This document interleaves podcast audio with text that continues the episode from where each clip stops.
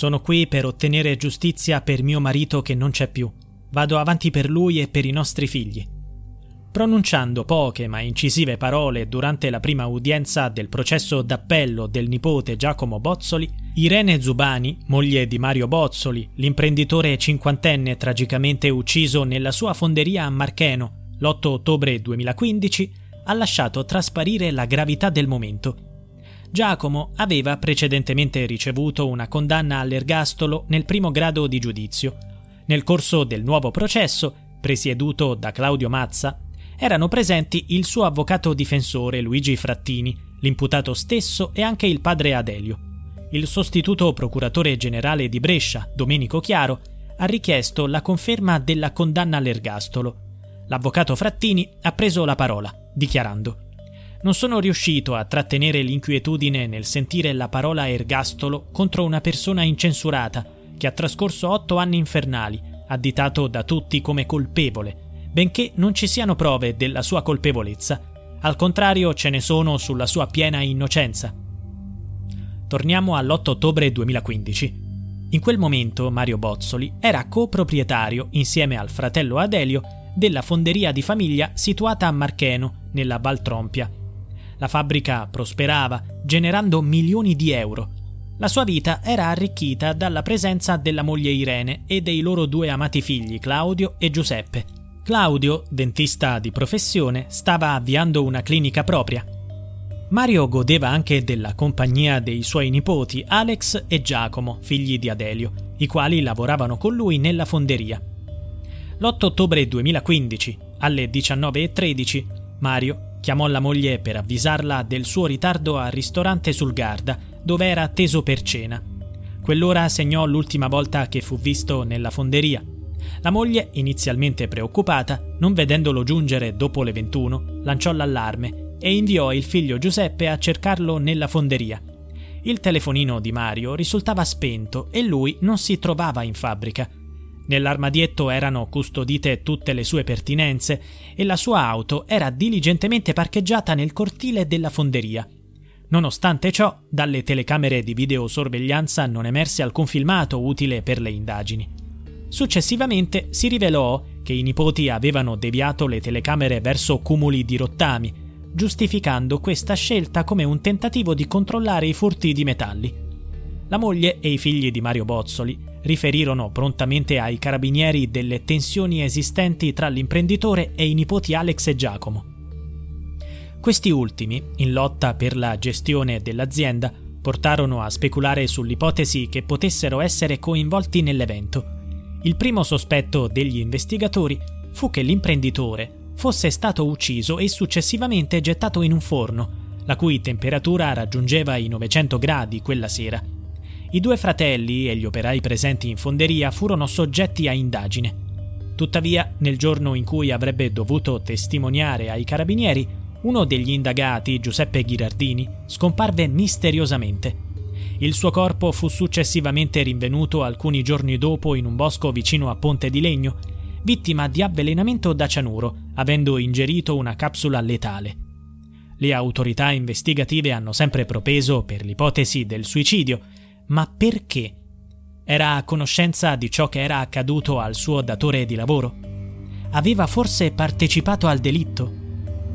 La sua abitazione conteneva una considerevole somma di denaro, incompatibile con il suo tenore di vita. Chi gliel'aveva fornita? La sua famiglia ha costantemente sostenuto che fosse stato assassinato. Come mai Giacomo Bozzoli è stato processato per omicidio mentre il fratello e gli operai sono stati scagionati dalle accuse? La mancanza di prove concrete contro di loro ha contribuito a questa decisione. Nel caso del quarantenne, per l'accusa, diversi indizi, sebbene isolati, sono convergenti, costituendo una prova ritenuta schiacciante.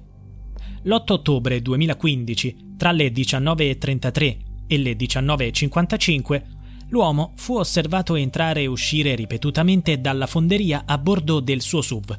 Egli ha sempre spiegato questi movimenti sostenendo la necessità di modificare ordini di produzione già impartiti alle 19.18 è stata registrata una fumata bianca da uno dei forni.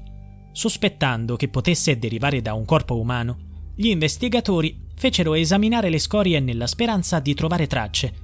Questo delicato compito fu assegnato alla rinomata anatomopatologa Cristina Cattaneo. I risultati indicarono l'assenza di tracce di DNA e protesi dentarie. Secondo la scienziata, se un corpo fosse stato gettato nei forni a quelle temperature, ci sarebbe stata una sorta di esplosione anziché una semplice fumata bianca.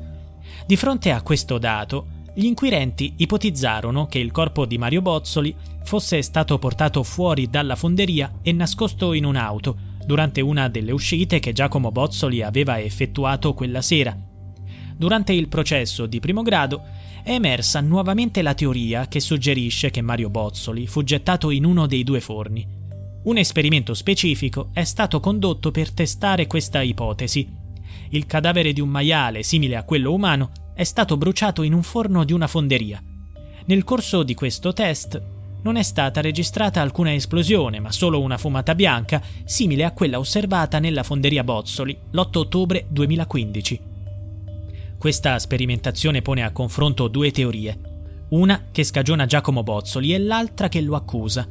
Nel processo di primo grado la seconda teoria ha prevalso, portando alla condanna dell'uomo all'ergastolo. Indubbiamente, numerose testimonianze hanno dimostrato che Giacomo Bozzoli nutriva un forte odio nei confronti dello zio, manifestando più volte il desiderio che questi morisse. Tuttavia, la questione centrale resta: può l'odio giustificare l'omicidio?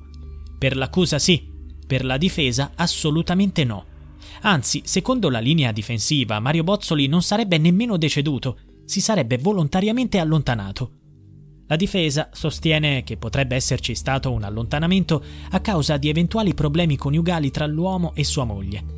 I nipoti insistono sul presupposto che Mario Bozzoli avrebbe scelto la fuga, tuttavia, il giorno della sua scomparsa, effettuò ben 22 chiamate ai suoi cari, un segno tangibile della forte connessione con la famiglia. La difesa ha anche lanciato sospetti su Beppe Ghirardini, l'operaio deceduto per avvelenamento. Si è insinuato che Ghirardini potesse provare risentimento nei confronti del suo datore di lavoro, il quale lo rimproverava spesso per la sua presunta inefficienza e che avesse potuto fargli del male. L'ipotesi sottolinea che Ghirardini avrebbe poi deciso di porre fine alla propria vita per il senso di rimorso. Gli avvocati e i consulenti di Giacomo Bozzoli ribadiscono che il processo si è basato esclusivamente su indizi, senza tracce di colluttazione vicino al fuoco. Questo dettaglio è considerato significativo poiché, secondo loro, sarebbe stato impossibile far entrare il corpo di Mario, alto 1,80 m, in quel luogo. I periti della difesa mantengono la convinzione che l'introduzione di un corpo umano in quel forno avrebbe provocato non tanto un'esplosione quanto una quantità di fumo tale da rendere necessaria l'evacuazione della fonderia. Nel corso dell'appello la difesa ha ulteriormente cercato di decostruire l'immagine di Giacomo come individuo violento, un'immagine che era stata rafforzata dalle testimonianze di una sua ex fidanzata e di alcuni clienti. Inoltre ha sottolineato che le strade di zio e nipoti si stavano già separando, poiché Giacomo e il fratello Alex avevano in mente di avviare la loro fonderia a Bedizzole, la stessa dove attualmente operano. Per quale motivo avrebbero voluto uccidere lo zio? La Procura Generale ha mantenuto la propria posizione, sottolineando che la sparizione di Mario coincide con la fumata dei forni Secondo l'accusa, Giacomo Bozzoli, gli operai presenti quella notte e suo fratello Alex avrebbero costantemente mentito, consapevoli di quanto effettivamente accaduto. Si sostiene che agli operai siano state corrisposte somme di denaro in cambio del loro silenzio. In particolare sono stati richiesti approfondimenti riguardo al fratello Alex Bozzoli, accusato di falsa testimonianza, all'operaio senegalese Aboaghi Akwasi, accusato di favoreggiamento, e all'operaio Oscar Maggi, il quale risponde alle accuse di concorso in omicidio e distruzione di cadavere. Resta ora da vedere come si concluderà la vicenda. BetMGM has an unreal deal for sports fans in Maryland. Turn $5 into $150 instantly when you place your first wager at BetMGM. Simply download the BetMGM app and sign up using code OldLine150. Then, place a $5 wager on any sport. You'll receive $150 in bonus bets, regardless of your wager's outcome. And if you think the fun stops there, the King of Sportsbooks has plenty of surprises in store. Check out daily promotions, same game parlays, live bets, and so much more. Download the app in Maryland today and get $150 in bonus bets instantly from your first wager. Only at BetMGM. BetMGM and GameSense remind you to play responsibly. See BetMGM.com for terms. 21 plus only. Maryland only. New customer offer. Subject to eligibility requirements. Rewards are non withdrawable bonus bets that expire in seven days. From issuance, please play responsibly. For help, visit mdgamblinghelp.org or call 1 800 Gambler in partnership with MGM National Harbor. Promotional not available in Washington, D.C.